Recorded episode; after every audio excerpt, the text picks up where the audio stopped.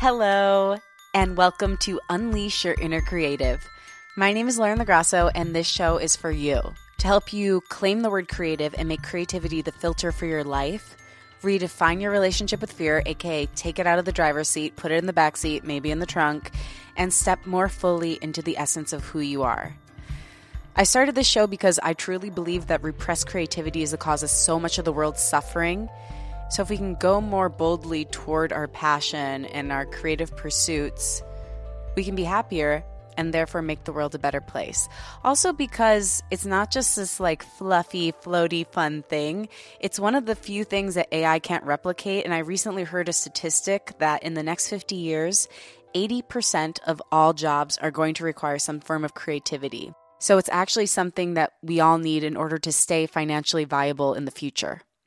So with that in mind, welcome to the show. I usually give a little creative check-in at the beginning of the show where I go through a lesson I've learned in the past week, how I came to understand it, and how you can use it in your life. But today, I really want to get right to the guest because we talked for almost 2 hours, him and I. I cut it down a little bit, but I didn't want to cut it down much more because what he has to say is absolute gold. The guest you're going to hear from today is Jim Kwik. He is an international speaker, founder of Superhero U, social entrepreneur, memory and speed reading expert, and hit podcaster with his show, Kwik Brain with Jim Kwik. Some of his brain training clients include innovators such as Elon Musk, Richard Branson, Oprah, Bono, Michelle Obama, Will Smith, and many more. Jim is the ultimate story of turning adversity into purpose. A childhood head injury at age 5 left him struggling in school to the point where a teacher called him the boy with a broken brain. He had a difficult time through most of his schooling until he was 18 and finally had a breakthrough. That breakthrough was learning how to learn, which is weirdly something that school never teaches you. Honestly, truth is I got angry. I was like, I struggled for my whole life since I was 5 years old, every single day, working harder than everybody that around me and just being sad and feeling not enough. And when I could have done these simple things that weren't taught. So I started to teach other people because I was on a mission. With that knowledge and a desire in his heart to help others, he found both his passion and his purpose and has never looked back since. Now he speaks and teaches all over the world about ways we can all become better, more efficient learners, how to shatter limiting beliefs, and step into your full potential. I wanted to have Jim on the show because his story is wildly inspiring, and he has some amazing, actionable tools on how to use our brain power to increase creativity, lessen fear, and find our own superpowers. From this conversation, you'll learn the importance of asking the right questions, the key to long-term memory, how to build self-awareness, why you should never look at your phone first thing in the morning, the importance of your dreams, and I mean your literal dreams when you sleep at night, how to think more like Elon Musk and other innovators, and why everyone can and should access creativity. Now here he is, Jim Kwik.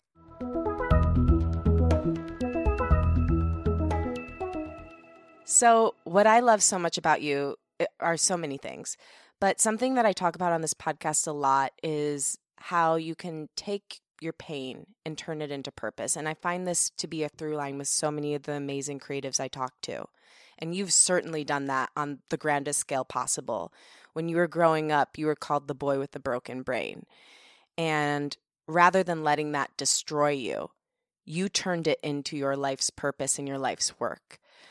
But I'm curious that that little boy who was 5 years old and getting that name put on him, how did that affect you in that moment? So as context, if people seen me on video or as a speaker on stage, I'll do these demonstrations. I've been reading a book a day for years. They'll give me, I have 100 people stand up and I'll have them introduce themselves and I'll memorize all their names. Or an audience will give me 100 numbers or 100 words, and I'll memorize them forwards and backwards. But I always tell people I don't do this to impress you. I really do this to express to you what's possible. Because the truth is, we all could do this and a lot more. We just weren't taught. If anything, we were taught this lie that somehow our potential, our creativity, our intelligence is somehow fixed, like our shoe size. And I know this because, as you mentioned, I had a head injury when I was a child, when I was 5 years old. It was in kindergarten. I had a very bad fall. I was rushed to the hospital. My parents said I was never the same, like something shifted. what was most clear was my learning. I didn't understand things. Teachers would repeat themselves over and over and over again, and then I would eventually game them and just pretend I understood. But it was like imposter syndrome at that age. I didn't really understand. I had very bad focus, a poor memory. It took me an extra 3 or 4 years just to learn how to read. And that was very challenging. I can see how frustrating sometimes it could be for a parent or for a teacher. And one of my teachers when I was 9 was just really frustrated, pointed to me and said, "That's the boy with the broken brain," in front of the class. And adults have to be very careful of their external words because they become a child's internal words. So that became my self-talk, and I didn't realize that till later, but we all have this internal dialogue, right? This critic that squelches our potential, that squelches our creativity, our expression. So every time I didn't do well in school on a test or a book report, which was all the time, I would always say it's because I'm broken. I have the broken brain. And that became my identity. And so it was tough because my parents, they immigrated here and, the typical immigrant story, they didn't speak the language, they had zero money. And so, I always wanted to make my family proud, and I'm the oldest of 3, and there's a lot of pressure, and I was just not all through school. I would work really, really hard because that was my work ethic, but I wouldn't get the results. I talk a lot about superheroes because I learned how to read by reading comic books. Mm-hmm. So I talk about superheroes and superpowers and supervillains. My superpower, just reflecting on it, was being invisible. Like, I didn't want to be seen. I didn't want to be heard. I didn't want the spotlight. I didn't want to be called on in class. I remember one time in high school, they pulled my parents in because I was failing English. They told my parents that my only chance of passing is they'll give me one last chance and let me do an extra credit book report. And so I did something on Einstein and Da Vinci, and I spent, I've never worked so hard on something in my whole life. To this day. Yeah, wow. It was every day after school, I would go to the public library. Remember when we used to go to libraries and stuff, and you used to take out books for free? And I would study and I would write. And this, I was like, this is my chance to shine finally at something. I remember the day that it was due, I brought it in, I had it professionally bound and with all leather and everything. I was so proud of it. Towards the end of class, the teacher said in front of the whole class saying, "And we have a surprise, Jim, come up in front and give your book report." And I freaked out because I didn't realize I had to talk about it. And when you're the boy with the broken brain, you don't want the attention because you don't feel like you have a lot to offer. You're very insecure about your self-worth.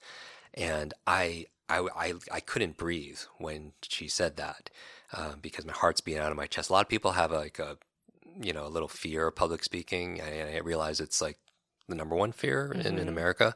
And so I think a lot of that came from my insecurities. And so I lied to her and I said in front of the whole class I didn't do it.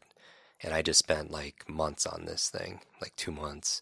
When everyone, you could see the disappointment in her face. And when the class left and everyone left, I was there sitting alone.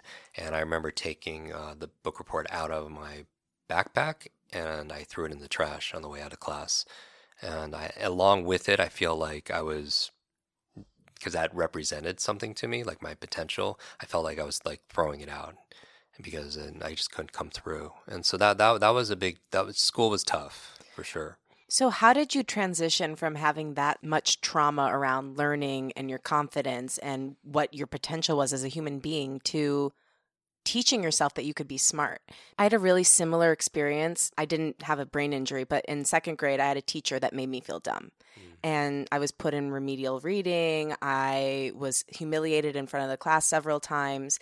And it was by the grace of God that in third grade, I got a teacher that taught me you could learn to be smart and set my whole life on a different trajectory. And I've actually interviewed him on the podcast, and it was one of the best episodes. But how did you teach yourself that you could learn to be smart?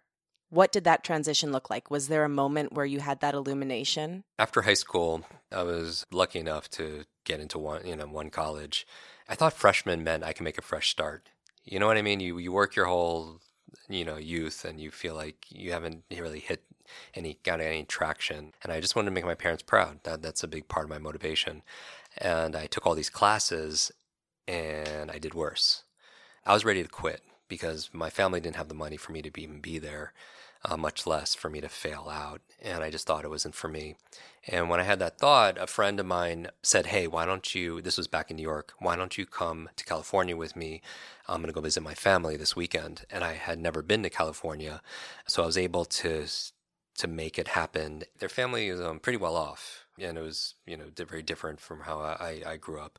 And I remember asking the father walking me around his property before dinner, asked me a very innocent question, say, how's school? Which is the worst question, Lauren, you could ask me at that time. Like, it's like, I just break down.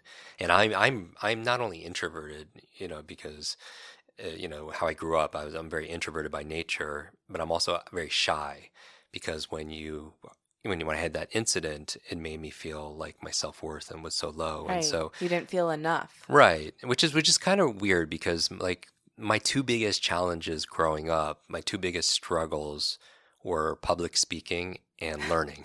LOL. Right, exactly. And then the universe has a sense of humor because all I do is public speak on this thing called learning. But how it ended up happening was I was ready to quit school and I was telling my whole story that I'm not smart enough, my broken brain. And I always tell people, they come to me all the time and they'll at events or, at the airport or whatever, because they see my videos and they'll say, oh, I have a horrible memory, or I'm just too old, or I'm not smart enough. And I always say, stop. If you fight for your limitations, you get to keep them. And so many people are arguing for what they can't do and they get to maintain that, right? And that's what I'm doing. I'm telling him all the reasons why that I'm ready to quit school. I don't have my family. And he's like, and he basically says, stop. Why are you in school? And it's interesting because I was there because I wanted a change of, my friend was saying, hey, come visit my family, get some perspective. And I think perspective is really key to creativity, having a different point of view. And what helps me have a different point of view is a change of place, like geography, or even just going for a walk outside, changing place, and also changing the people I'm spending time with. Because sometimes the people, it's not just your neurological networks, it's your social networks. If you're around creative people that are encouraging and cheerleading, you tend to be more creative than if you're in a stifling environment surrounded by people who are just energy vampires or they're just critics, right? And so there I am, and he asked me a new question. I think that's another power tool besides perspective, the ability to ask new questions, to be creative, right? And I'm sure you've done episodes on this. It's just thinking is nothing but the process of asking and answering questions. And somebody could be asking themselves when they hear that, is that true? But notice you had to ask a question to see if it's true. And he asked me these new questions that I've never been asked before. He said, why are you in school? And I honestly didn't have an answer because I just assumed that's just what you do, yeah. Right? And school had been a torture chamber for you, basically. Right. And you were subjecting yourself to more of that because that was the path that we were all told to go on. And so he asked me the new question, like, why are you in school? And I've never been asked that before. And he was like, well, what do you want to be? What do you want to do? What do you want to have? What do you want to share? And again, new questions give you new answers. And I think if you want to be more creative, you have to ask different questions. Like there's a great book called The Structure of Scientific Revolution that talks about creativity and innovation and says that most innovation comes from somebody outside the industry. Take it, whether it's fashion, it's automotive, technology, what have you, because it takes somebody from the outside looking in saying, why aren't you doing it this way? Because sometimes if you grow up in an industry and you're trained the same way, you're also learned the same limits that come with that. So it maybe takes someone like in Elon Musk to look into like cars and saying, hey, new question, using today's technology, how would you build a car with today's technology as opposed to just making these incremental improvements? And so what do I want to be? What do I want to do? What do I want to have? Or what I want to share. I didn't have an answer. And eventually I come up with some answers. And he pulls out of his back pocket a journal. And honestly, I only thought at that time, I always thought like 10-year-old girls carried diaries and wrote in diaries. And that was my bias. But he tears out a couple of sheets and he makes me write down these dreams, basically like a bucket list. And as a side note, besides perspective, besides the power of asking questions, be creative, I find a lot of creatives write a lot. Mm-hmm. You think about the scientists or the writers, the artists, like the Da Vinci's, Marie Curie, they have journals that are priceless. And I always wondered, is it because they're geniuses that they write and reflect a lot? Or is it because they're writing and reflecting all the time that they become geniuses, right? And so he makes me write it down. And after, I don't know how long, I have a couple of sheets of papers of my dreams. I start folding up the sheets to put in my pocket, thinking the exercise is done. And he grabs that out of my hand, and I'm freaking out. Like, I can't believe he just did that, because I've never shared these things with anybody, nor did I even consciously realize these were the things I wanted. And all of a sudden, this person who's obviously very successful is like, I'm afraid of being judged, right? Like, fear of failure, fear of expressing yourself. And he's just staring, and he's reading everything, and he looks up, and I don't know how much time went by, but he's like, Jim, you are this close to everything on that list. And he spreads his index fingers maybe a foot apart. And I'm thinking, are you crazy? Give me 10 lifetimes, I'm not going to crack that list. And he takes his index fingers and he puts them to the side of my head, with my head in between, meaning what's in between is like the key to get me what I want, which is my mind, my brain. And he takes me into his home, into a room I've never seen before. It's wall-to-wall, ceiling to floor, covered in books. And keep in mind, I've never read a book cover to cover, ever. And I'm like, I hate books. I even just like, when I'm thinking about that time in my life, it's like walking into a room full of snakes or somebody who's scared of snakes. But what made it worse is he starts going to the shelves and starts grabbing snakes and handing them to me. And I'm looking at the titles of these books, and there are these biographies of some incredible men and women, artists, inventors in history, and some early like personal growth books. And he's like, Jim, I want you to read one book a week. And I'm thinking, you're crazy. Like, there's just no way. I can't even get through my schoolwork. And when I said schoolwork, he was like, Jim, don't let school get in the way of your education. And I didn't realize, this was over 25 years ago, but I didn't realize it was a Mark Twain quote. And I was like, wow, that's really insightful, inspiring. But I still... This guy knows everything. Right, I know. But I can't commit, because my parents, and they are my real superheroes.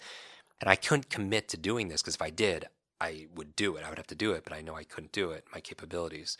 I said, and I'm sorry, that's really great, but I can't do it. Very smart man. He reaches into his pocket, and what does he take out? He takes out my bucket list, which he still has. And he has the audacity to read every single one of my dreams out loud, to remind me of like why I'm doing this. And something about hearing a stranger, complete stranger, basically hearing your dreams out, said out loud and canted out to the universe, messes with your mind, mess with my soul, something fierce, and really shook it up. And on that list were a lot of things that I wanted to do for my parents, things they could never afford. They, even if they could, they would never sacrifice, they would never do that. With that leverage and that motivation, I committed to reading one book a week.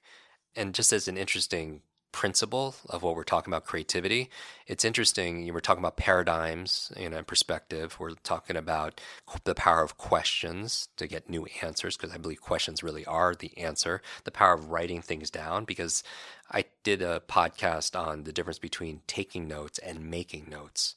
That if somebody took a piece of paper and just put a line down the page, on the left side you could capture information, like the stuff I teach, how to read faster and how to learn a language, how to remember names. You could capture that. But on the right side, what I want people to do is not just capture. I want them to create. I want to be creative. So if your mind is going to go somewhere else and wanders, I'd rather go on that page. And basically, you're writing your impressions of the things you're capturing. So on the left side, you're taking notes. And the right side, you're making notes. You're creating new ideas. How am I going to use this? How am I going to apply it? How does this relate to what I already know? And so on. Questions that you might have. And so I agreed to read one book a week, and the other principle we're talking about is motivation. Like, what's your motive for taking action?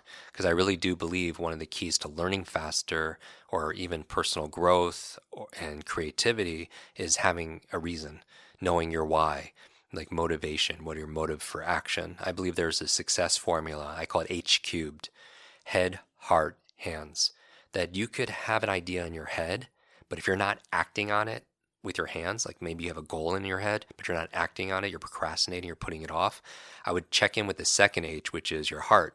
And that symbolizes what? Emotions. What are the feelings? I believe all learning is state dependent. And what does that mean? The key to a long-term memory, if we're going to really break it down, information combined with emotion becomes a long-term memory.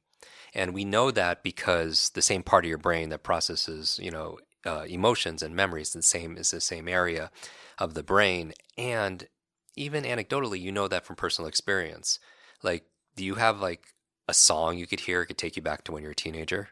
Of course you do. Yeah. Or maybe there's a fragrance or a food that could take you back to when you were a child, because information by itself is forgettable, but information tied to an emotion becomes unforgettable. And it's interesting because if you go back to school, what's the primary dominant emotion that you felt back in school when you're sitting in class? I heard you ask this question on podcast earlier. I remember fun, weirdly enough. But yeah, there was a lot of frustration, like specifically in math classes. Mm-hmm. Like I was like, why can't I just get it? It feels like everyone else gets it. It seems like it's pretty logical. Like there's one right answer. Why don't I understand? So I'd say frustration meets fun. That's awesome. I think that's rare because I ask audiences, you know, I've been in the past week, I've been on 3 different continents and speaking way over 10,000 people. And I ask this question all the time. Usually the majority of the people say frustration and boredom. And it's interesting, like how you expressed like math. That was like me for like every class. I was like, why am I not getting this? What's wrong? What's wrong with me? How's everyone doing better than me? And they're not even working anywhere as hard as I am. But the emotions, boredom and frustration, a lot of people feel bored in class. They fall asleep in class. They don't see the relevancy to what they're learning. And boredom on a scale of 0 to 10 is 0, right? And if it's information times emotion becomes a long-term memory. If the emotion level is 0, anything times 0 is 0. And then you wonder why you forgot most of the things you learned in school, right? There's nothing tied to it. Yeah. And the feeling that the state we learned it in, boredom, is not going to be, it's not going to encode it in a way that makes it memorable for us. And so I feel like all learning is state dependent, meaning that when I was in school, like I just had this anxiety, and you don't learn your best when you're just stressed. Yeah. And so you're in a flight or fight state when that's happening. Exactly. Yeah. When you're in fight or flight, like chronic stress actually is proven that it actually shrinks your brain.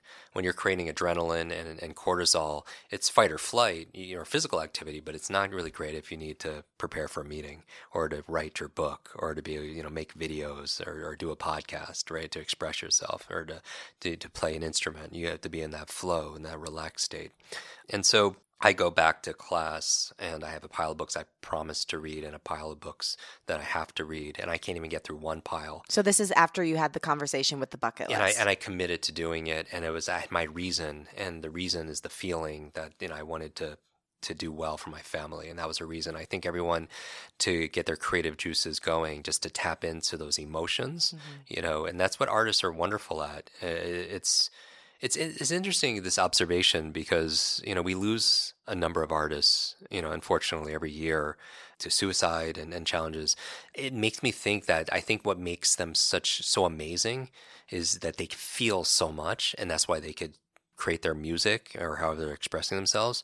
But maybe it's because they feel so much, they also feel potentially a lot of pain, or from the extremes are deeper. Yeah. The happiness is happier and the sadness is more sad, I would imagine. Yeah. And then so they have to turn to maybe substances or something else to be able to alleviate some of that mm-hmm. pain. And so do you think there's a way through your training to make it less extreme, like to walk more of a middle line?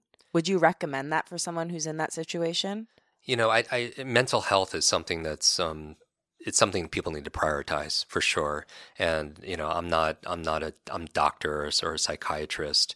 What I do know is that we have more potential than what we are expressing.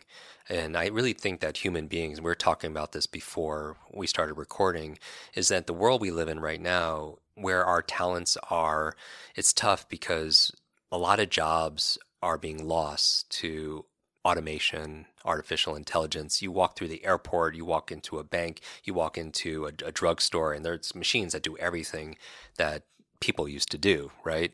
And so what makes us uniquely human, I feel like it's the things that you teach on your podcast, right? Creativity, like a computer's not going to do that. And so I feel like that is where people need to double down on and lean into. The challenge is like school is a great place to learn, like what to learn. Like they teach you what to learn, what to think, and what to remember, but they don't show you how. They don't show you how to learn, how to think, and how to remember things. And so if creativity, imagination, strategy, these things are important, then why aren't we being taught these things in school? Like people automatically assume it's like focus. I do so much training on focus. a parent will yell at their child and just say, you know, get them, you know, be motivated or focus right now. But that's the equivalent of going to a child and saying, play the piano, who's never taken a piano lesson because they weren't taught. You're just automatically assumed, like, go study. But nobody's shown this child how to study, right? And that's a big challenge. And I feel like the world has changed so much through innovation, I mean, through creativity. Like we live in a world where we have autonomous electric cars, like literally cars that take you with no driver. We live in a world where they're building spaceships that are going to Mars, which is insane. But the vehicle of choice when it comes to learning and education is like a horse and buggy. And like they say of Rip Van Winkle, you know, the guy who slept for decades. So Rip Van Winkle. I've heard his name, but yeah, I didn't know that was a real thing. Yeah, he slept for decades, and it was this this tale. But if he woke up today, the only thing he would recognize, they say, are our schools, because our schools haven't changed as much as the world has changed. If you're struggling right now listening to this, it's because we live in the 21st century, but we grew up with a 20th century education. And at the turn of this 20th century, you know, we're talking about an agricultural, working on farms, working in factories, being told what to do. And a lot of school is just being compliant. And the human brain does not learn through consumption. It learns through creation and creativity and co-creativity and doing it with you know, its social settings. But it's not, you can't sit in a room full of dozens of people and just be lectured to. That's not how people learn the best. They need to be interactive, right? Right. There's so many other elements. And so it's tough because it's like a one-size-fits-all cookie-cutter assembly line approach towards education. And the stigma is it's like some people go through it and they're successful, right, at it, but most people actually don't. And then the idea here is if you go through this system, which is set up for a different kind of learning, very specific kind of learning style, if you don't come out of it well and you didn't do well, then there's something wrong with you. Right. And that's what people are carrying. I think a lot of people who are listening could relate to this idea, like how you were in math or how I was in most of my subjects, that I just don't feel like enough and there's something wrong with me. But maybe the way that if you have gone through the same thing, maybe the way you prefer to learn is different than the way the teacher prefers to teach. And it's like you're two ships in the night and you're passing each other and you don't even know the other one's there and there's no connection, right? And so I think self-awareness is a superpower to figure out how we prefer to learn. And how can we start to become more self-aware? So that's the magic question. I really think, and your podcast does remarkable in this area, because when we're talking about creativity and overcoming fear and figuring out like who we are, like our true nature, I think in order to be really happy, you need two things. You need the curiosity to know yourself. I mean, really, like, who are you? What are your beliefs? What are your values? What's most important to you in life? You know, I think two of the most powerful words in the English language are the smallest, I am, right? Whatever you put after that determines your life, your destiny, right? And so self-awareness is a superpower, but once you have the curiosity to know yourself, I think the other part to being fulfilled is having the courage to be yourself. Because as you talk about a lot is like what really mitigates and limits our creativity and our self-expression is the fear of making mistakes, is the fear of looking bad to our peers. It's interesting because you see these memes on social media that a child like could fall how many times before they learn how to walk? So many times. Kids suck at walking. Right, they really do. And so all the kids that are listening, you know, if you haven't... Sorry, guys. Yeah. But you know it's true. But what you don't suck at is trying again. Exactly. And that's what we lose as we get older. And why is that? So interesting, because, you know, a child could fall 500 times and they're never like, oh, forget that. I'm not going to walk. Yeah. Right? But adults do that all the time. They'll take a singing lesson or a coding lesson, or they'll try, you know, a ballroom dance class and they're not good at it. And they just like, after a couple times, like, okay, that's not me.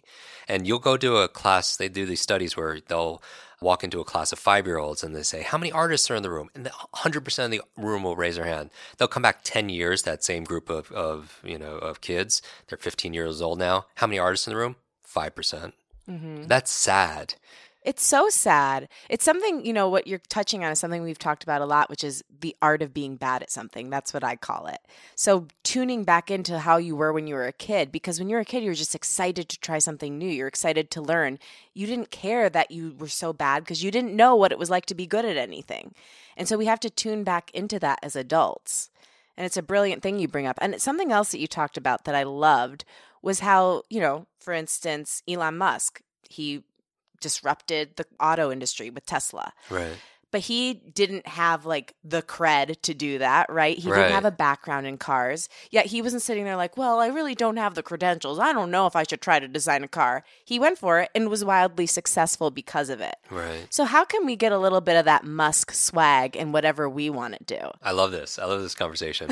Well, now that you mentioned that, I have no external credentials for doing what I do. Right. And I do want to also finish the story up of like how you actually started doing this in your career. So I guess it's a two-part question. So first of all, how did you end up going from that list to becoming the worldwide phenomenon that you are? So I would say, well, you're very flattering.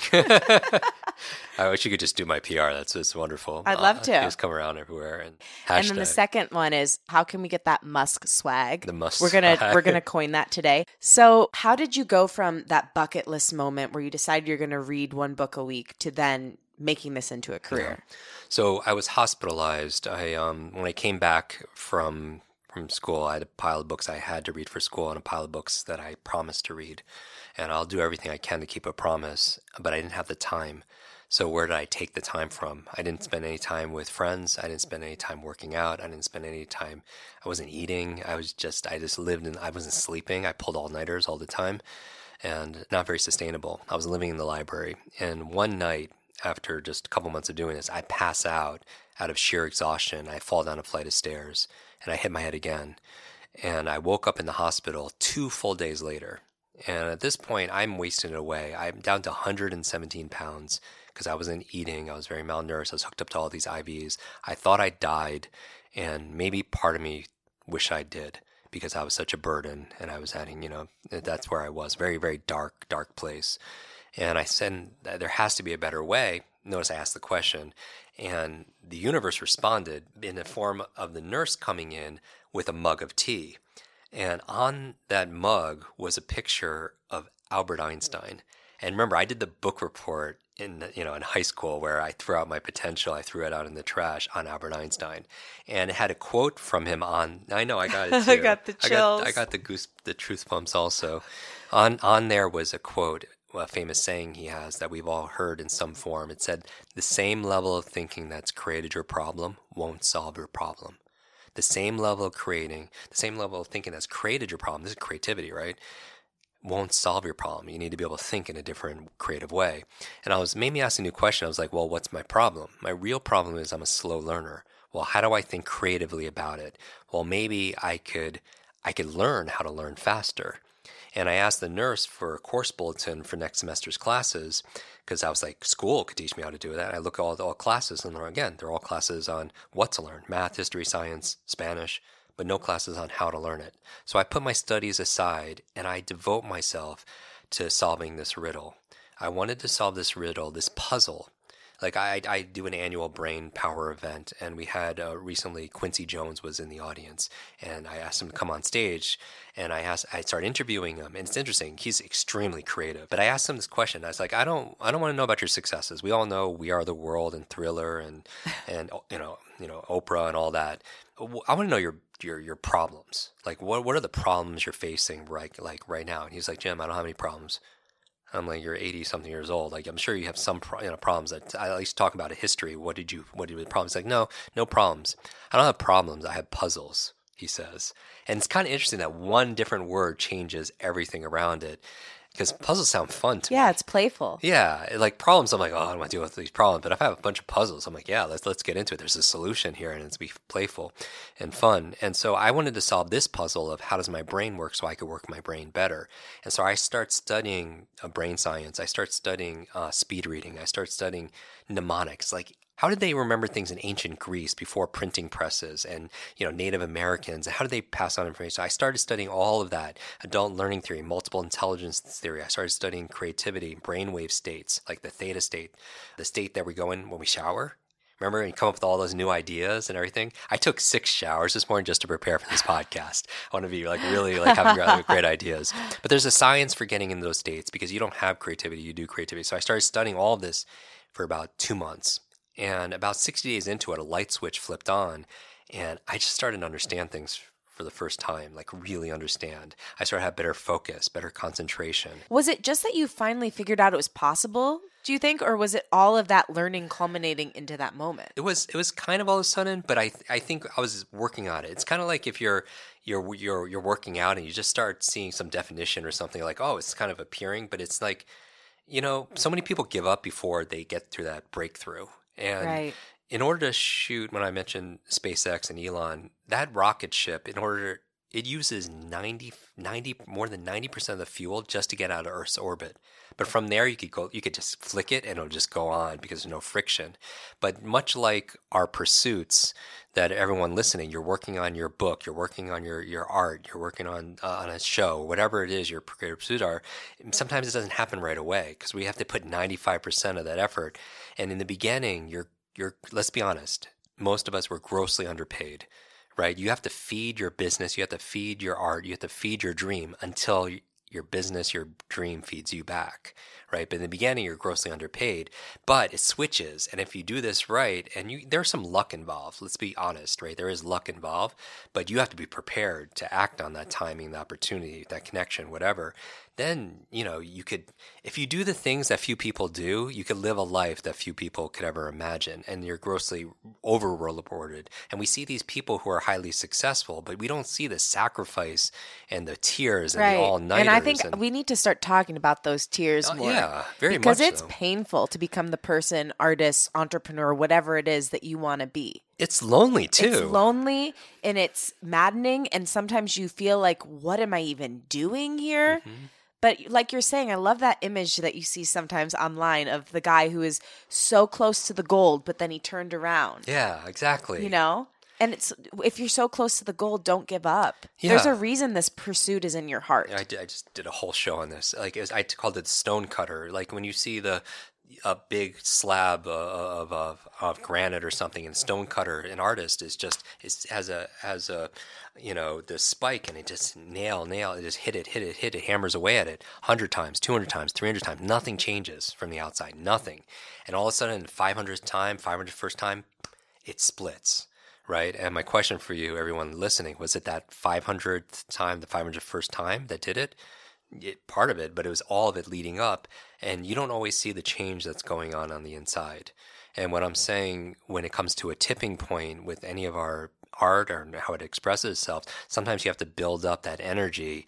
And maybe it's the universe's way, it's life's way of seeing if you're serious about this. It is. You know, testing your faith, testing your perseverance. Because if it was easy, everyone would have it. Right. Everyone would be able to do it. So it really forces you. Again, it's not the creation. It's also not just reaching the goal. It's who you have to become, because you're not only like sculpting the world here, you're sculpting the internal world of your soul, of your mind, right? You're sculpting your spirit, your heart, your emotions, because you're developing things that make you, because the people who are given everything, like those are the people I just don't want to hang out with because they're not interesting to me, right? People that have an entitlement where they feel like you cannot, and I'm calling, because I'm a coach, I'm calling you on your BS, you cannot be upset at the results you're not getting for the work you're not doing. Like so many people, they complain because they feel like it should be easy, but that no one said it should be easy. Like nobody said it. What people are saying is it's worth it. But when I was going through this, 60 days, light switch went on. I kind of understand things because I split the rock, right? And all of it added up. I started making incremental, you know, improvement, and then all of a sudden it and when my grades improved, my life improved also. But I couldn't help. Honestly, truth is, I got angry. I was like, I struggled for my whole life since I was 5 years old, every single day, working harder than everybody around me, and just being sad and feeling not enough. And when I could have done these simple things that weren't taught. So I started to teach other people because I was on a mission. And just people you would meet? Friends in school and everything. I was 18 years old and it just started to tutor. And one of my very first students, she read 30 books in 30 days. In 30 days, after going through like this coaching that we do now online for everybody is 30 days into it. She read 30 books in 30 days. And I wanted to find out, remember, genius leaves clues. I didn't need to know how she did it. I taught her how to speed read. I want to know why she did it. You know, just like with my why was that bucket list. Her why was her mother was dying of terminal cancer. I always get choked up when I think about this because it was like yesterday. The doctors gave her mother 2 months to live. And the books she was reading were books to save her mom's life. And she was so determined. And that's what I mean about finding your why. You know, you could get the goal. It's just you need the drive and the reasons. Reasons reap results. But I found out that her motivation is to save her mom's life. I said, I wish her luck, good luck. But I don't hear from her for 6 months. And then I get a call. And she's crying. And when she finally stops, I realize that there are tears of joy, that her mother has not only survived, but is getting better. Doctors don't know how, they don't know why. The doctors actually called it a miracle. But her mother attributed 100% to the great advice she got from her daughter, who learned it from all these books. And in that moment, I realized that if knowledge is power, then learning is our superpower. And it's a superpower we all have inside of us. You know, when we're talking about the technology of digital deluge, digital distraction, digital dementia, digital depression, with the ultimate technology, the good news is the ultimate technology we're born with. It's our mind. It's our brain. You know, it controls everything in our life, our creativity, our focus, our career, our relationships, everything. And I'm just saying that you are more powerful than you think. My message to the world is regardless of your age, regardless of your background, your career, education level, your financial situation, your gender, your personal history, your IQ, that doesn't matter. What matters, that actually only 1/3 of it is genetic and biological. 2/3 is completely in your control, but it starts with a decision to want more and to really say, like, I'm not willing to settle for anything less than what I'm capable of, and having the belief in yourself, meaning that I just went for a walk. And by the way, taking walks is a great way of being creative. Most people just use their creative time. It's like getting from meeting to meeting, and it's what comes last, right? Their art or whatever, when everything else is done. And that never happens because it's not scheduled. And there's a reason why creatives like Steve Jobs, they didn't do meetings sitting around like a table. They did walking meetings because it's proven when you walk outside in the fresh air, you actually come up with better ideas, right? And also when you move, you create something called brain-derived neurotropic factors, which is like fertilizer for neurogenesis and neuroplasticity. And neuroplasticity is creativity. That's actually new brain cells connecting, because creativity is nothing but connecting one thing to another. And so in order to foster that, the key to neurogenesis, neuroplasticity, which is creativity, novelty, and nutrition. But when I was going for a walk the other day, I looked up, and I have this thing with heights because I've one of my brain injuries was I fell off a roof. So, you know, heights aren't my thing, but that's why I force myself to go skydiving, and I do all these zero-G things, and people see me, follow me, they see me do these adventures because I want to face those fears, because I don't think it's about being fearless. I think it's having the courage in spite of being scared, and that's where our growth happens, at the edge of our limits when we're playing and practicing there. But I noticed the bird up there is not afraid, and it's like chirping away, and I do these creativity experiments where I change point of views, and I'm like, what would it look like from their point of view? And I'm like, wow, that's really high up. And I was like, but it's not scared. It's completely confident. And I realized it's not because it puts its trust in that tree branch. It's because it puts its trust in its own wings. And I feel like everyone listening here, that it's so important. It's easy to say to believe in yourself, but really honor who you are. Like your superpower is your uniqueness. You're like, nobody could be you, but you, right? And I think fully expressing that and having just a daily routine that helps you to grow who you are, I think that's what life is about. I think it's about growing and giving. And I feel like that's where we're happiest. So it's when we're growing and we're also giving. Great tip for any creative. So how can we get a little bit of that Musk swag in whatever we want to do? So I would say that I do here in Los Angeles, I train a lot of actors. They have needs for learning, like to read scripts faster, to be able to memorize their lines in a fraction of the time. And so I remember I was doing a training for Jim Carrey, and we were at his home and preparing for a role. And during a break, we go into the kitchen, and I did a number of podcast episodes on the best brain foods, right? And we're making like some of the best brain foods ever, and guacamole and everything. And while we're doing it, I use this as an opportunity to ask him questions. And I asked him this question. I was like, why do you do what you do? Because I always want to know why. Because everyone knows, I think a lot of people know what to do, but we don't always do what we know. It's so weird. There's this cognitive dissonance where common sense is not always common practice. Mm. And so how do you get yourself to act, right? And I come back to the second H, which is the heart and the why. And he said, Jim, I act like a complete fool on camera. I so extreme because I want people who are watching, I want to give them permission to be themselves. And that's really powerful. He was like, my religion is to free people from the concerns of others, freedom of the concerns of others. And I feel like that's an interesting mindset, because I don't talk about this, but I spent a lot of time in senior centers and nursing homes. One of the reasons why is, you know, in my family, we were taught to really respect so much wisdom in our elders, and so I love learning from people that have had different life experiences, especially the breadth of life. The other reason why I do is because I lost my grandmother to Alzheimer's. She helped raise me, because growing up, my father and my mother, they had multiple jobs, and she raised me. And so when I was going through my challenges as the boy with the broken brain, you know, I was being cared for. She was my caregiver, but then she would call me by a different name, you know, or she would say something she just said 60 seconds ago, as if it was something brand new. And to watch her deteriorate, you know, your memory, the reason why I'm so passionate about memory is not just for mental intelligence. It's also, yes, facts, figures, names, everything, you can teach people to do that in a fraction of the time. But it's also remembering your life, remembering your loved ones, remembering the lessons in your life. And she was losing all that. And when you lose that, you know, who are you when you lose your memories? And so I spend time in senior centers helping them polish off their memories. I train at the Cleveland Clinic Center for Brain Health, training their doctors, their caregivers. And by the way, if there are any caregivers listening to this right now, like, total respect. Mm-hmm. Like just a reminder, if you're a caregiver to somebody, is to take care of yourself also, because we can't give what we don't have. And so many people I see martyring themselves. It's really tough. Self-care. My mom just went through that. My grandma just passed away. She had a disease called multiple system atrophy. And my mom poured everything into taking care of my grandma for 12 years. And it really is an epidemic. And caregivers are the unsung heroes of our society because it just takes so much out of them. And like you're saying, you do have to have that base level of a foundation of self-care within yourself in order to really give the good care that you want to give.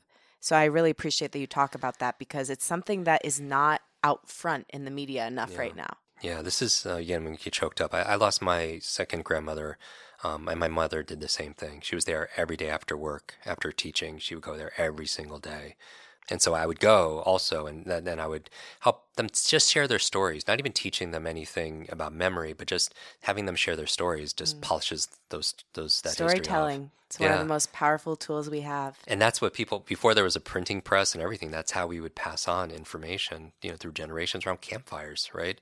And so, but spending time in that environment, besides, you know, learning a lot and just helping with their memory and brain health, when you're intimate and you're talking to them, you know, these regrets always come up, you know, when you're in your last, you know, that stage of your life.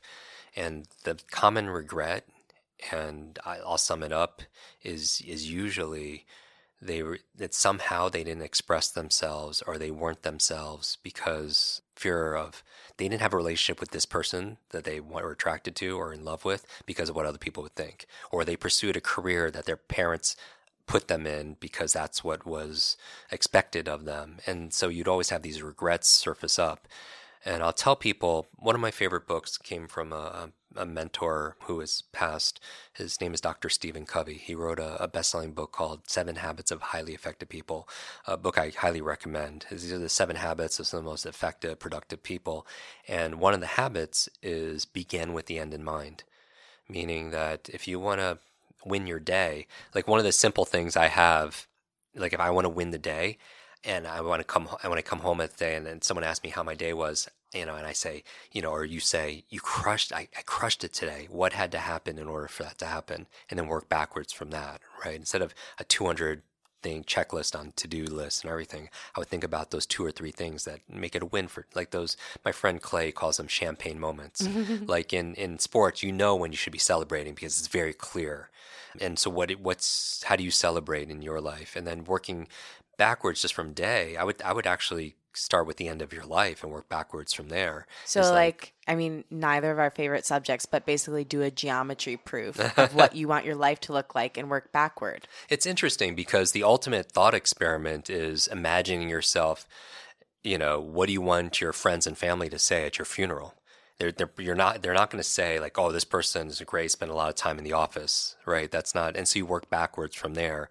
One of the things I think about is, when we pass, this is not a comfortable conversation, but I feel like it needs to be just reminded, is like when we're in that box, there's no room for possessions, and great, have the great cars and everything else like that, but there's definitely no room for regret.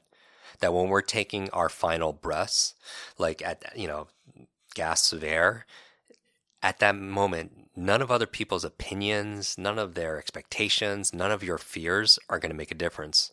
What's going to make a difference is how we lived, how we laughed, how we learned, how we loved. Those are the things that really matter. So why are we putting, like I always tell people that if you're fueled by other people's opinions, then you're going to run out of gas. You literally could go broke buying into the opinions of other people. And that this comes back to this is what's constraining us from fully expressing ourselves. Because like for me, I don't love public speaking. I have a book coming out. That's my first book, and I'm about to finish it. So I'm in this creative pursuit here. But what really propelled that was I had an accident a few years ago, and I almost died. And that puts things, talk about perspective, that puts things into perspective. And it made me think like, oh goodness, like life is not guaranteed tomorrow. And it made me think about legacy. And I said, like I'm going to do this book that I've been putting off for like 10 years because, shame on me, first of all, if I have something that could help some people and I'm not, offering it. And then the other reason is like, I feel like a moral obligation to do this because if somebody's suffering and struggling the way I did, and I could help them, then I want to be able to do that. And so going back to the reasons, I think that's very important. And so opinions, expectations, if you want to be the Elon Musk, I feel like what jumpstarts that is he has real passion and a real mission for doing something. He realizes that his time on Earth is SpaceX is actually a client of mine, and so I've done trainings for his rocket scientists. Elon's there with his children. I've posted some of these pictures on Instagram. So I have a high respect for, and we actually bonded. It's interesting on creative pursuits. We actually bonded on our shared love for science fiction. Mm-hmm. And anyway, I believe leaders are readers. That's why I encourage everyone to read a little bit more.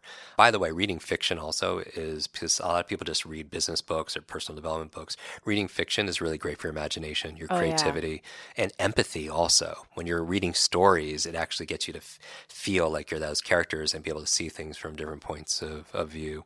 But to be an Elon Musk, to be able to innovate, to be able to have that drive, I would say know your reasons and have a vision, an aspiring vision for what you want to create. I love that your community is filled with creatives because I feel like creatives are the modern day superheroes, right? And the power that they have is taking the invisible and making it visible, right? You have an idea in your mind or in your heart and you make it visible through your art, through your expression, through your videos, through your paintings, through your music, however you're expressing yourself, through your body.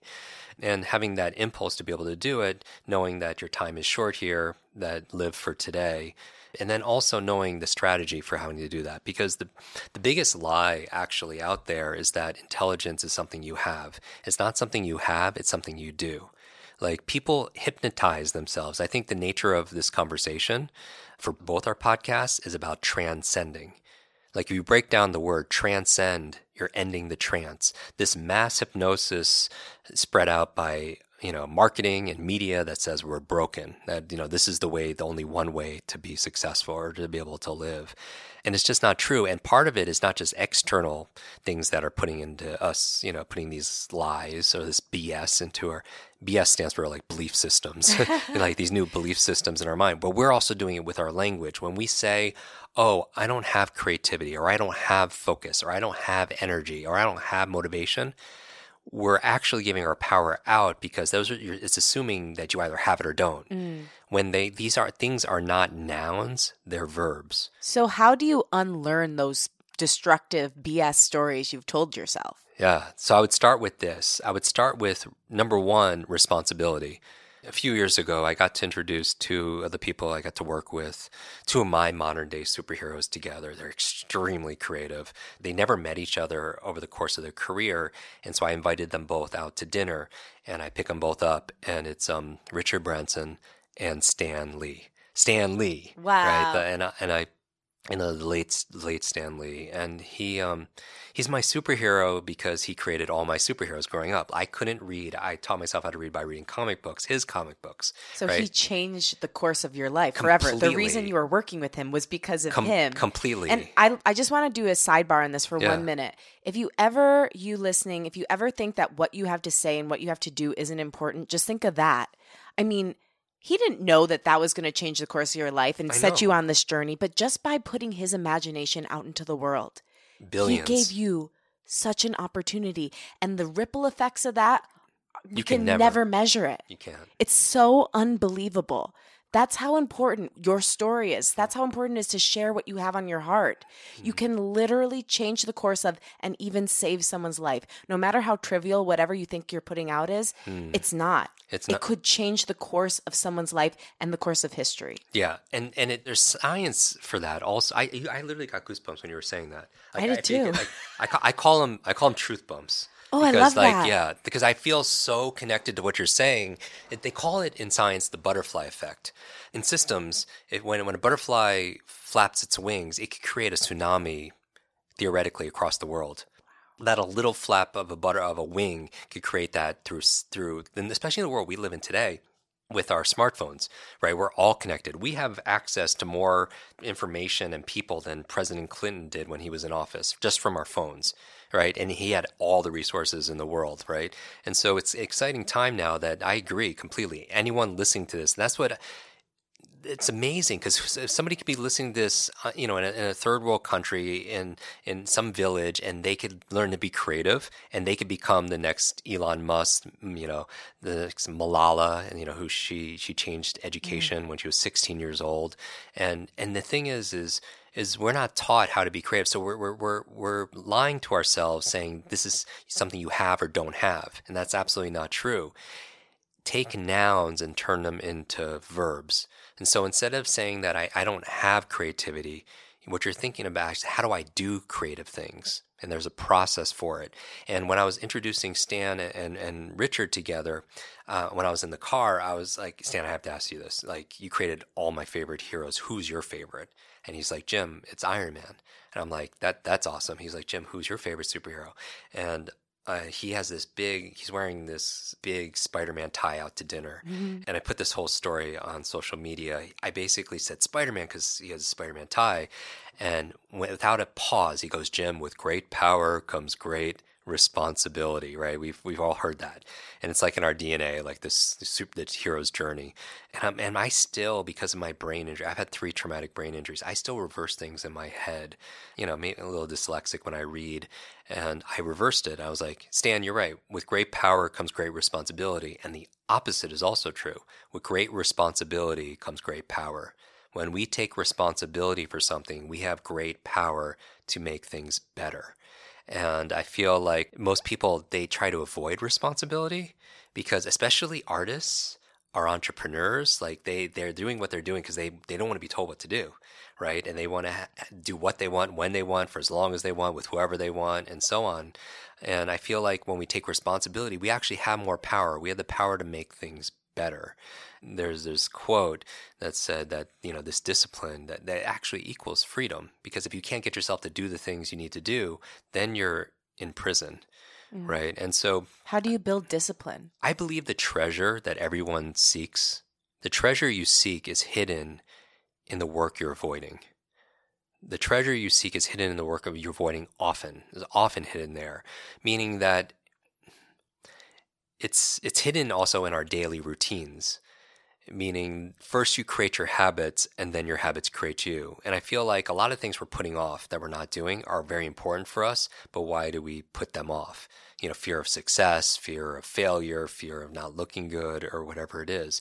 And I think the number one fear people have is fear that they aren't enough. And if they're not enough, they're not going to be loved. And as a child, if you're not loved, you're not going to be taken care of, and you could die. I mean, it's like a real, right. Like that core of everything we're doing. So to be disciplined, I think what's important is understand that discipline equals the freedom that you want. And also, I think Jocko Williams said that. And so that's not my saying. But I think part of it also is knowing your why and breaking things down into small parts. Ivy League schools say that approximately 40% of our daily behavior is totally unconscious.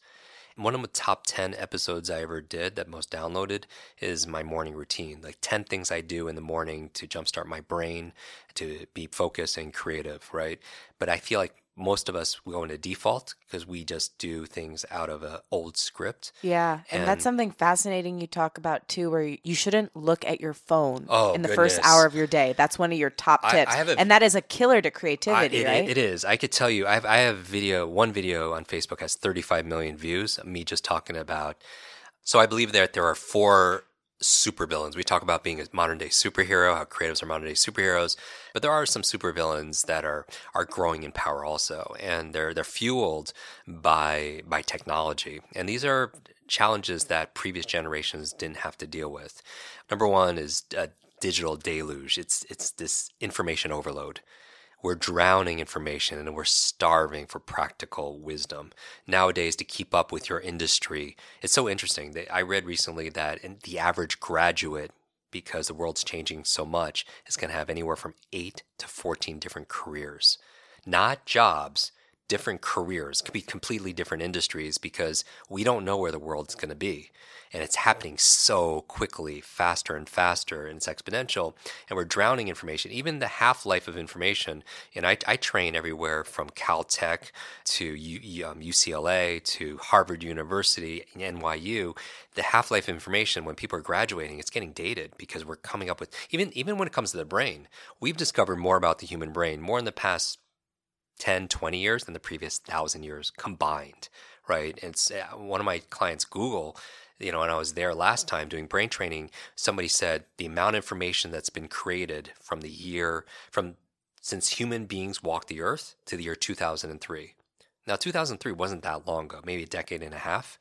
That amount of information, think about that, Library of Congress, all the newspaper, all the books, everything. That amount of information, how long does it take to create that information today, that mass volume? 2 days. You think about all the podcasts, all the blogs, all the YouTube videos, all the social media. So you were drowning in it. So I think the ability to learn faster, read faster is important. So number one, digital deluge. Number two, digital distraction. And we cannot focus.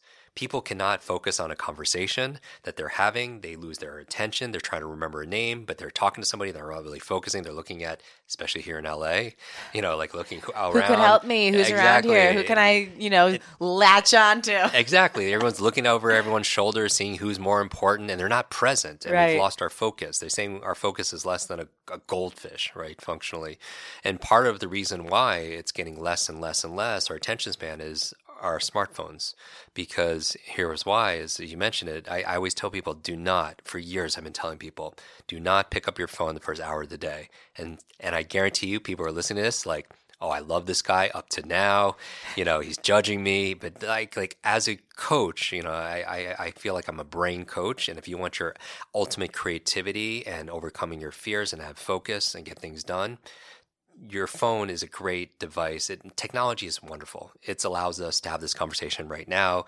It allowed us to be able to connect. It allows us to help more people. But also, in a way, it also cripples us. And one of the reasons why is when you wake up in the morning, you're in this creative, relaxed state of awareness. And if the first thing you do is pick up your phone, you're extremely suggestible and you're rewiring your brain for two things. Number one, you're rewiring your brain to be distracted because every like, share, comment, cat video, whatever is entertaining you, that gives you a dopamine fix and it makes it addicting, right? And so we did a show, a two-part show on how to create habits and how to break old habits. And I interviewed Dr. B.J. Fogg out of Stanford University, and he runs a lab there on behavioral change, behavioral psychology. And one of his students actually co-founded Instagram.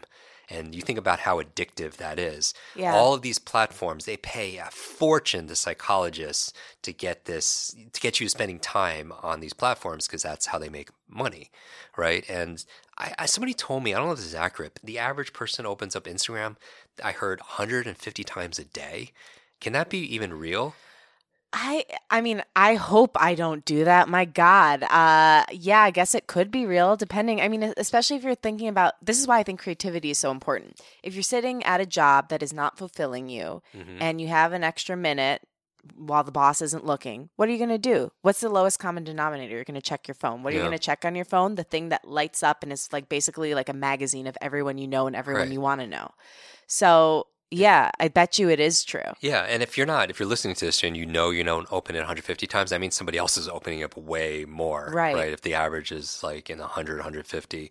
But so the idea here is if you're picking up your phone the first hour of the day, you're training your brain to be distracted, and you wonder why you can't focus because you're spending all that time building these distraction muscles when focus really is a muscle also. So you need to exercise that and have restraint. But the other reason why you don't want to pick up your phone the first hour of the day is it rewires your brain. Not only for distraction, it rewires your brain to be reactive, meaning that all it takes is one text message or one email or one voicemail that puts you off course for the rest of the day, right?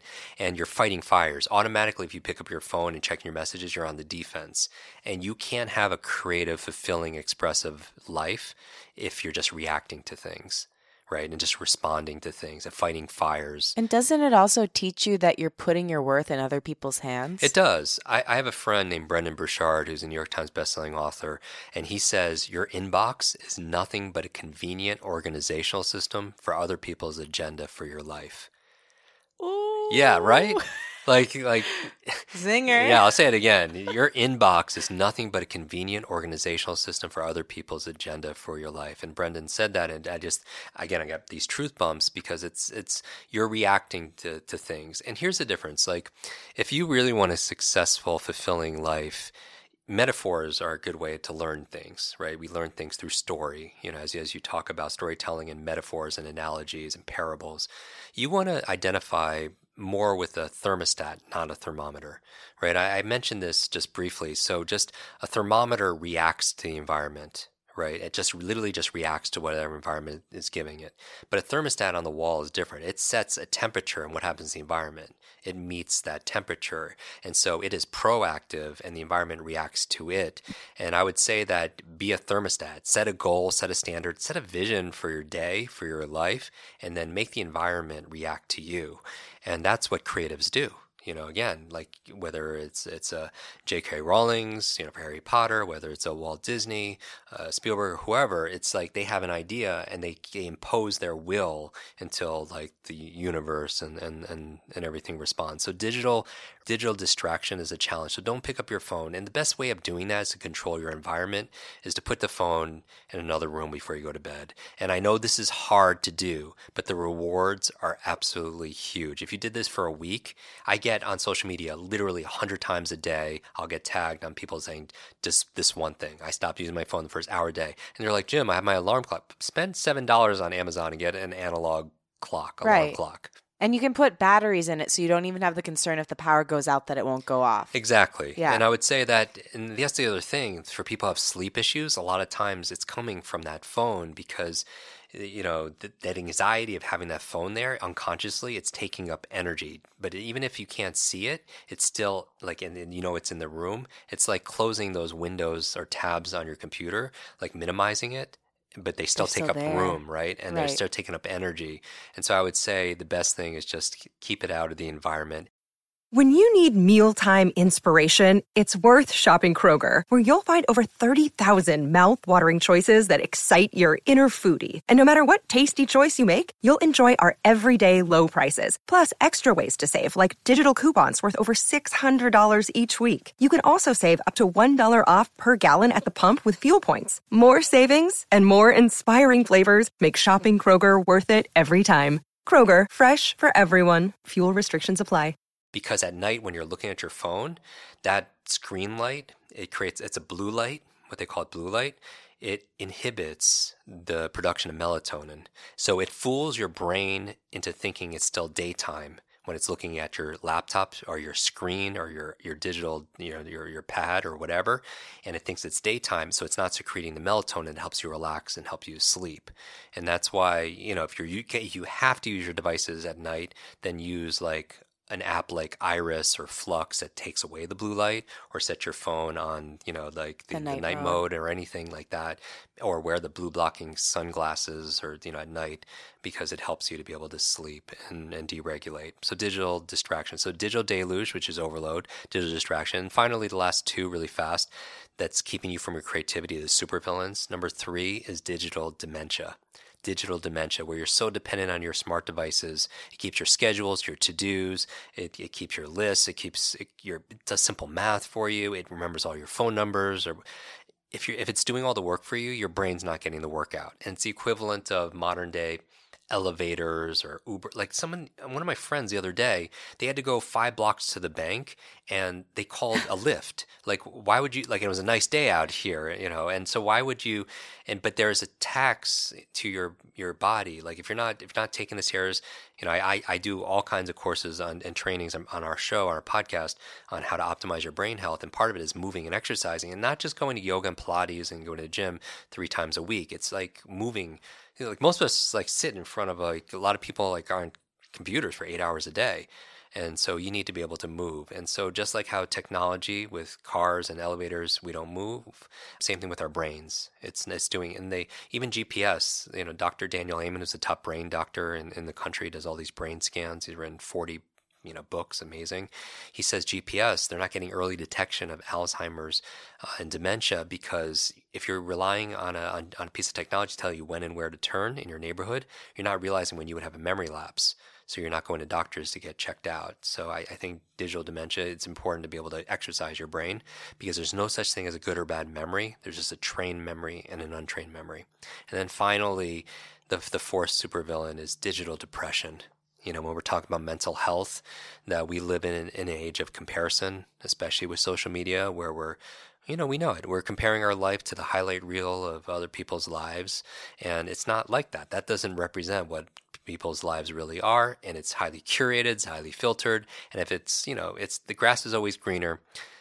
The grass is only greener where you water it, first of all. So I would spend time watering your own grass. But also on Instagram and everything, sometimes it's greener because there's artificial turf. So some people are just using they have fertilizer. It's different. Facetune galore. Exactly. Right. And so I would say that, going back to other people's opinion, a lot of people struggle with FOMO and Facebook depression or digital depression, because they're comparing their life to everybody else, and fear of missing out. It's a real thing.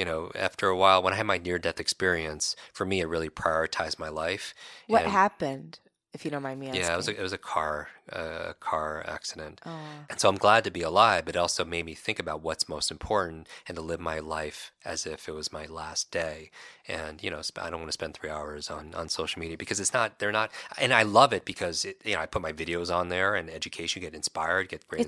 It's great when it's being used for connection. Where it gets destructive, like you said, is when it's being used for comparison or self-loathing. Right. And I think self-love is so important. Self-love, self-care is not selfish, that we need to reconnect and really fall in love with that person in the mirror who's been through so much but is still standing, and I feel like, when we're talking about self-love, it's just that no love from another person is going to give you what your spirit needs from that you can give yourself. And I think that's a good starting point. And self-care is really at the heart of that. Getting good sleep, eating the right foods, managing your stress, being around positive people, all of being in a clean environment, all of that makes a difference. But when it comes to technology, I agree with you. Technology is not good or bad. Like fire. Fire could cook your food, or it could burn down your home, right? It's just how it's used. And technology is not good or bad. It's just how we're utilizing it. But technology is a tool that we could use. But if technology is using you, then who becomes the tool? Us. Right, I know. And that's a thing. When we're picking up our phones out of just boredom or out of habit, that's where I feel like that we're losing our sovereignty. We're losing our power. Right. And something else I love that you talk about is how you write down your dreams every morning. Mm. And that's really powerful. It's something I don't do, but I want to start doing. But a great creative hack is like that state between when you're awake and you're asleep. That. That's when I learned I was a songwriter, because really? I started writing songs in that state when I was 23, and I'd never written a song before. And I was like, oh, okay, God, I get it. And then it started flowing out of me. Oh, my goodness. But we have to pay attention to those moments. And if you're losing those moments because you're going straight to your phone, you might be losing out on a whole life that you could live. Yeah, I could tell you right now, this is something I'm really passionate about, is dream work. And it's not about dream interpretation for me. I teach people how to have lucid dreams and be aware when they're dreaming and do these adventures. But we'll spend about, so sleep is like the ultimate life hack. It's really important to be, and remember, if you be creative, you're not very creative and solving good problems, have good focus if you didn't get a good night's sleep, right? So we'll probably spend about 20 years of our life sleeping. And that means we'll spend about 3 to 5 years of our life in total dreaming. And there's a myth out there that when you sleep, your brain shuts off. But if anything, it's more active. Mm. And so if you're a student and you're learning all day, your brain doesn't shut off at night. You're consolidating short to long-term memory. If you're an entrepreneur, an artist, you're coming up with new ideas and invention. When you dream, famous people don't realize this. So much of art and literature and music came from dream states. So Paul McCartney came up with the song Yesterday in his dream. Mary Shelley, the author, came up with Frankenstein in her dream. A scientist, a chemist, came up with the framework for the periodic table in his dream. Elias Howe, who's an inventor, came up with the sewing machine in his dream, right? And so what are you dreaming about at night that's gold? And the challenge is, a lot of times, as you mentioned, the people wake up and they forget their dreams. And so there's a popular podcast I did on 6 steps on how to remember your dreams. And one of the steps is just writing them down right away, because they are fleeting. Another one is keeping your eyes shut, because it actually helps you, because once you get the light, it actually disturbs that process and everything. But remembering your dreams, I have in my morning routine, as I mentioned, the first thing I do in the morning, the very first thing is I remember my dreams before anything else. So could I ask you a question? I had this thing happen to me once when I was a kid where I don't even remember what the dream was, but it was really interesting. And I woke up from it. I didn't get to finish the story. So I was like, this is bullshit. I'm going back to sleep. And I kept dreaming the dream. Isn't that amazing? So is that lucid dreaming or no? It's a form of it. So lucid dreaming, I think some people have had the experience where they're dreaming and they're aware that they're dreaming. Right. It's kind of interesting. Like, you know, you're in a dream. And this is a trainable skill. What I train is, I believe that genius is learned, that genius leaves clues, that if somebody is exceptional in something, there's a method to their magic. Like, when I do these demonstrations and everything, I always tell people, hey, I pull back the curtain. This is how I do it. Because everything that people could do, you could do if you're willing to find out and put in the deep work to be able to do it. You're right, just like any artist or anybody in any kind of field. Right. You're democratizing intelligence. And that's really what I'm passionate about, because as the boy with the broken brain, I want to build better, brighter brains so they could be more creative and expressive and learn better. And so, my mission is no brain left behind, literally. That's the thing, because I feel like that's where, for all the world problems that we have, there's solutions in our minds. It's just we haven't been taught. Your brain doesn't come with an owner's manual. But when it comes back to your dream, yes, there are techniques to be lucid. Even something simple like asking yourself all throughout the day, am I dreaming? Am I dreaming? Am I dreaming? Am I dreaming? Because the first time the answer is yes, then you know what I mean? Because you start to, have you ever had a day and you start dreaming about things that happened earlier that day?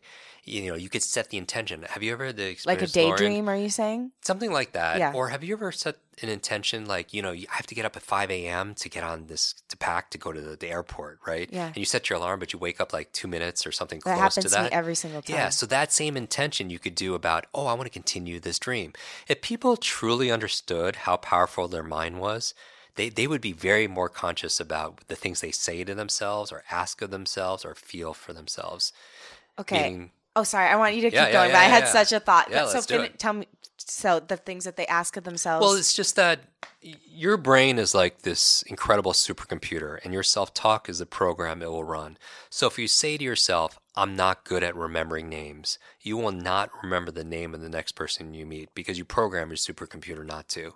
That you are incredibly powerful. And that's not to say you have one negative thought and your life is ruined, any more than eating that jelly donut's going to ruin your life. But if you do it consistently, then it adds up, right? And so I would audit that self-talk, because a lot of that self-talk, when you're born with a blank slate. I wasn't born with, oh, I'm not good enough. I wasn't born with, oh, I'm not smart enough, or I have a broken brain.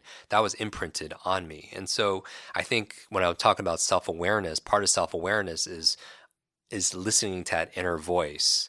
And there's that squelcher critic voice that's in there. And then there's your true voice, you know, the one that's kind of squelched because of what we've learned on the outside or what we think is possible. And so I would say that when it comes to your intention, your affirmation about, I want to remember this dream, or I want to pick up where I left off in this dream, or even before I have a whole, morning routine, I also have a nighttime routine. And one of the last things I do before I go to sleep is ask myself like a question, like, what do I want my mind to work on while I'm sleeping? And so I get the restorative sleep, but then I also come up with all these great ideas when I wake up first thing. Just like I would say, like, oh, I need to wake up at 5 a.m. or continue the dream like you just did. So be conscious of that self-talk. So you said something that really sparked me, because a lot of the people listening to this have their dream, but there's a space between having it and living it. Mm-hmm. So we've talked a lot about it, but we haven't specifically spoken to that one idea. How can they fill that gap and go for it? Between having a dream and actually implementing. Yes. Yeah, I like this conversation. And maybe even knowing what they're supposed to do, but the fear, because that's a thing. I think fear stands between us and our ultimate destiny so much of the time. I agree completely. Well, there are two parts to it, right? So people have to know what their dream is or their passion is. For me, I think a lot of people do not find their passion. I think it's like a relationship. People are always trying to find true love, but I don't think you find true love as much as you work on it.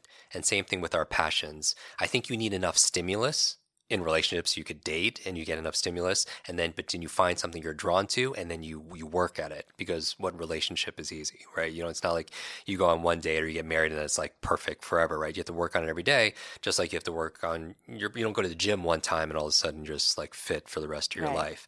But I feel like with people's passion, they're not giving themselves enough stimulus. So even when I work with kids, we give them enough novelty, because no matter your age, I think it's more of the age of your mind and the age of your heart.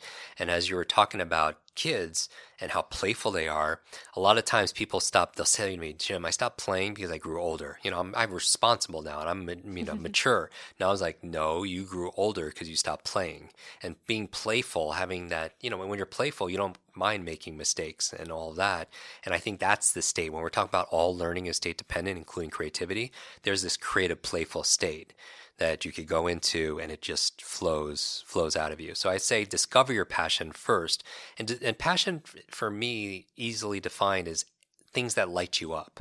And purpose, because sometimes the words are used interchangeably, I would say purpose is what lights other people up. It's like, how do you use your passion? So for example, my passion is learning.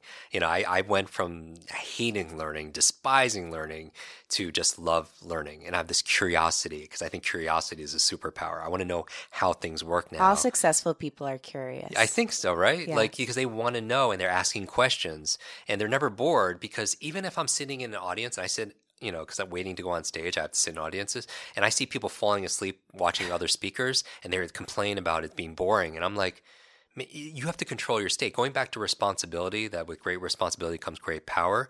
Take responsibility for how you feel, because nobody can make you feel any way other than yourself, right?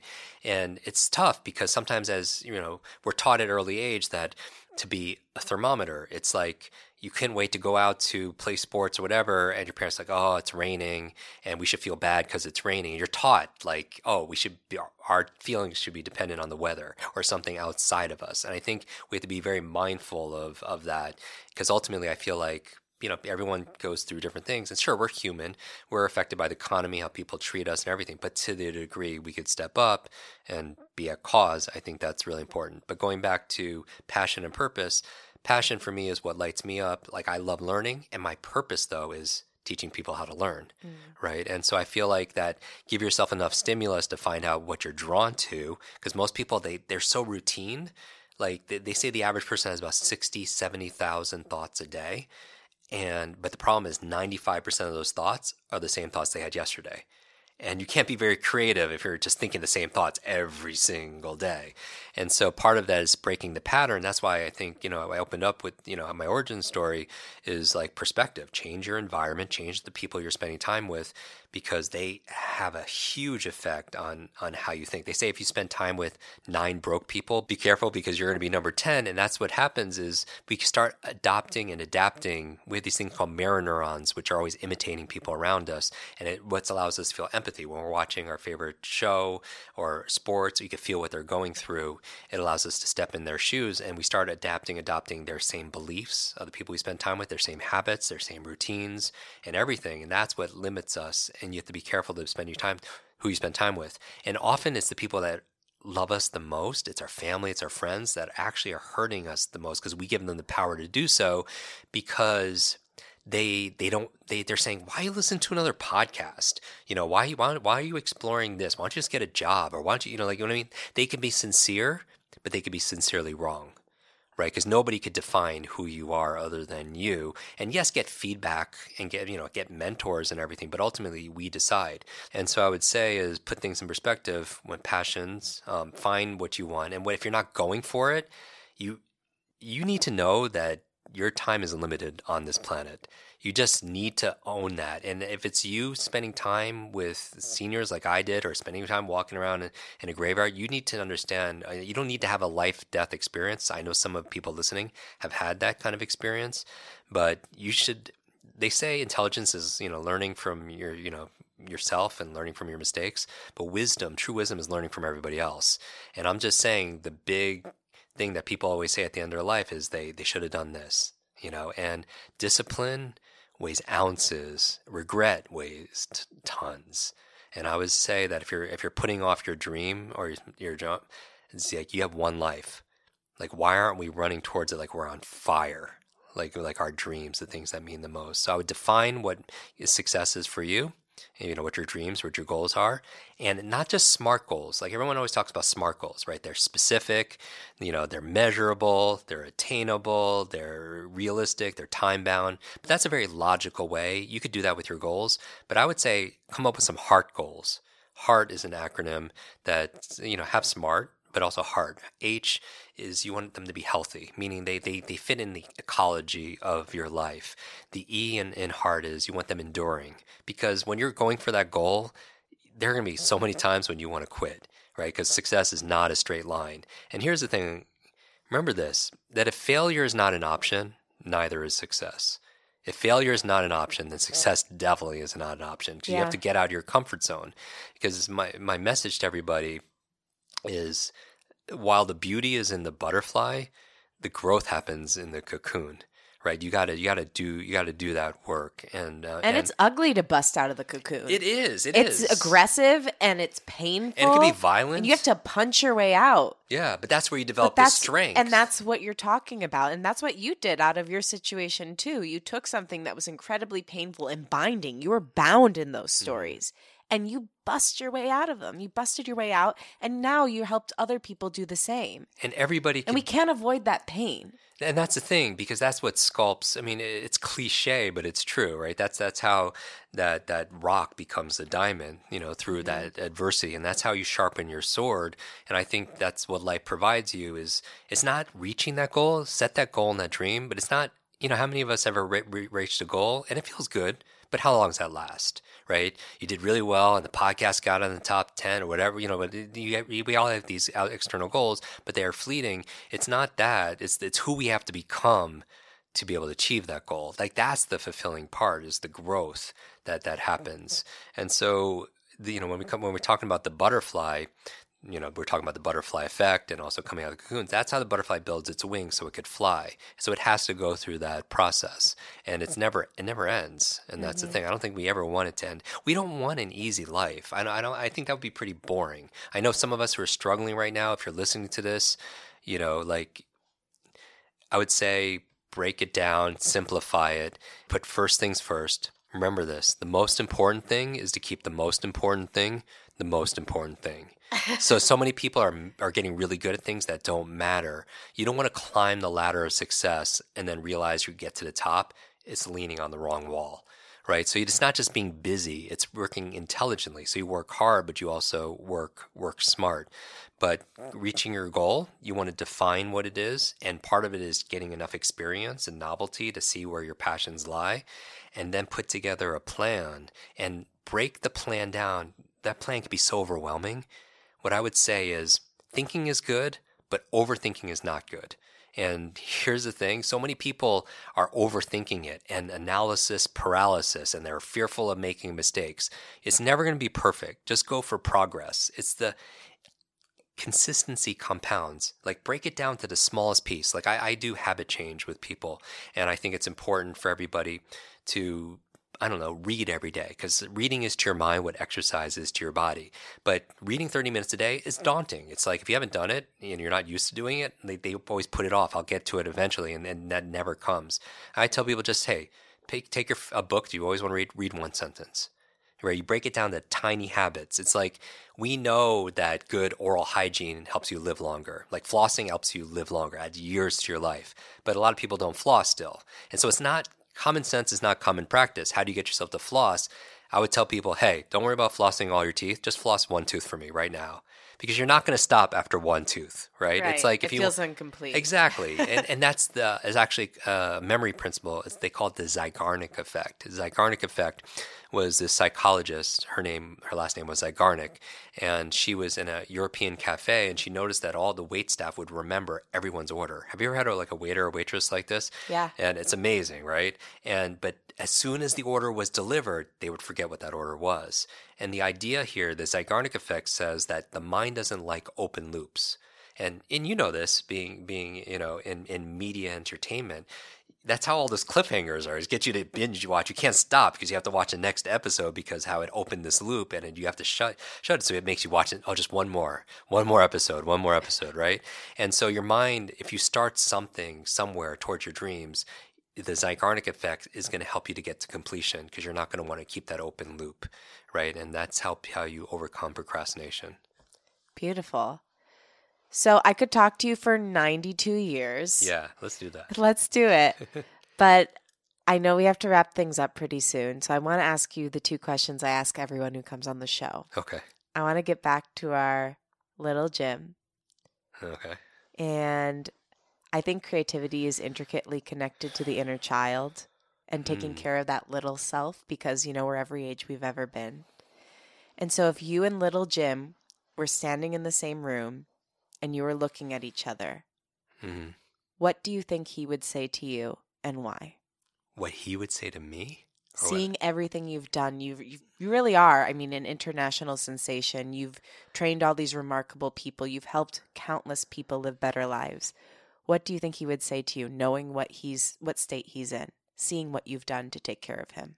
I hope he would be proud of who he's become, that he lived his principles, that there was hope, that going through the hard times that he's going through right now, that there was a reason, and that there was a gift in it.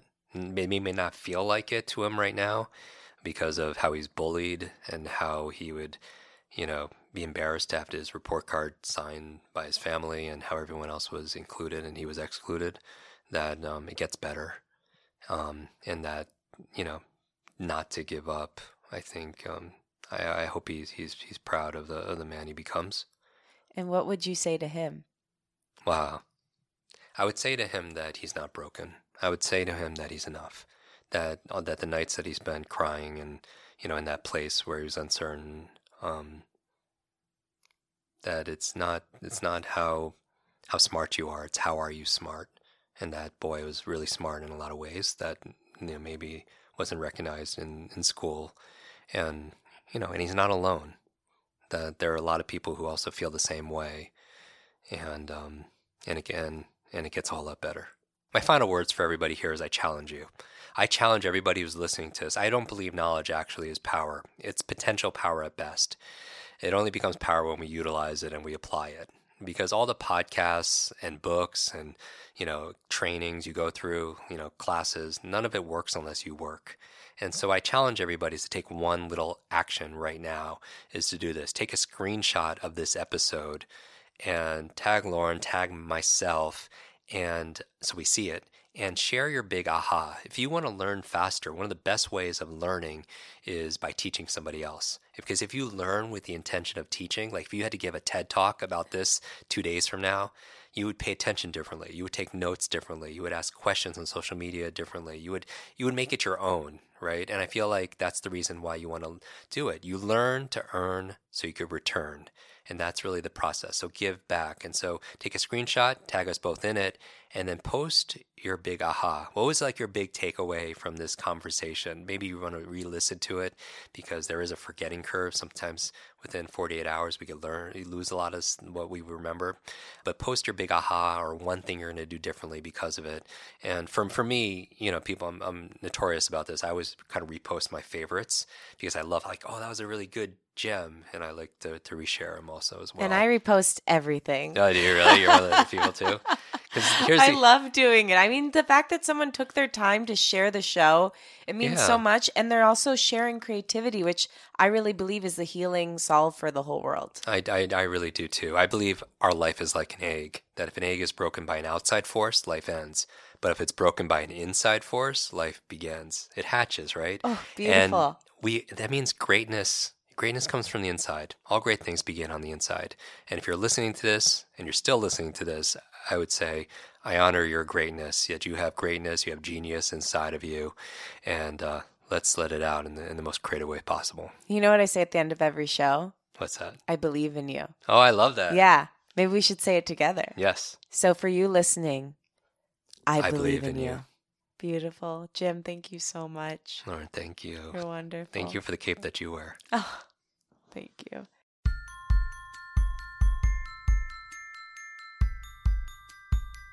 Thank you so much for listening and to my guest, Jim Kwik. For more info on Jim, follow him at Jim Kwik, and Kwik is spelled Kwik. Check out his website, jimkwik.com, and listen to his hit podcast, Kwik Brain with Jim Kwik. It is consistently on the charts, and he releases great 10 to 20-minute episodes weekly with awesome takeaway. I highly recommend it. Thanks, Liz Full, for composing the show's theme music. You can follow her at Liz Full. And thank you. If you love this episode, do what Jim mentioned earlier and take a screenshot, post it to your Instagram story, and tag Jim, Unleash Your Inner Creative, and me. I will repost it to share my appreciation. Also, share the show with a friend. Subscribe, rate, and review the show on Apple Podcasts. Follow it on Spotify. And just enjoy the show. I hope you did today. My wish for you this week is that you stop fighting for your limitations and start believing in your inner power. Jim's story just reiterated the fact that there's no dream too big for those that believe. So go out and get yours. I believe in you. Talk next week.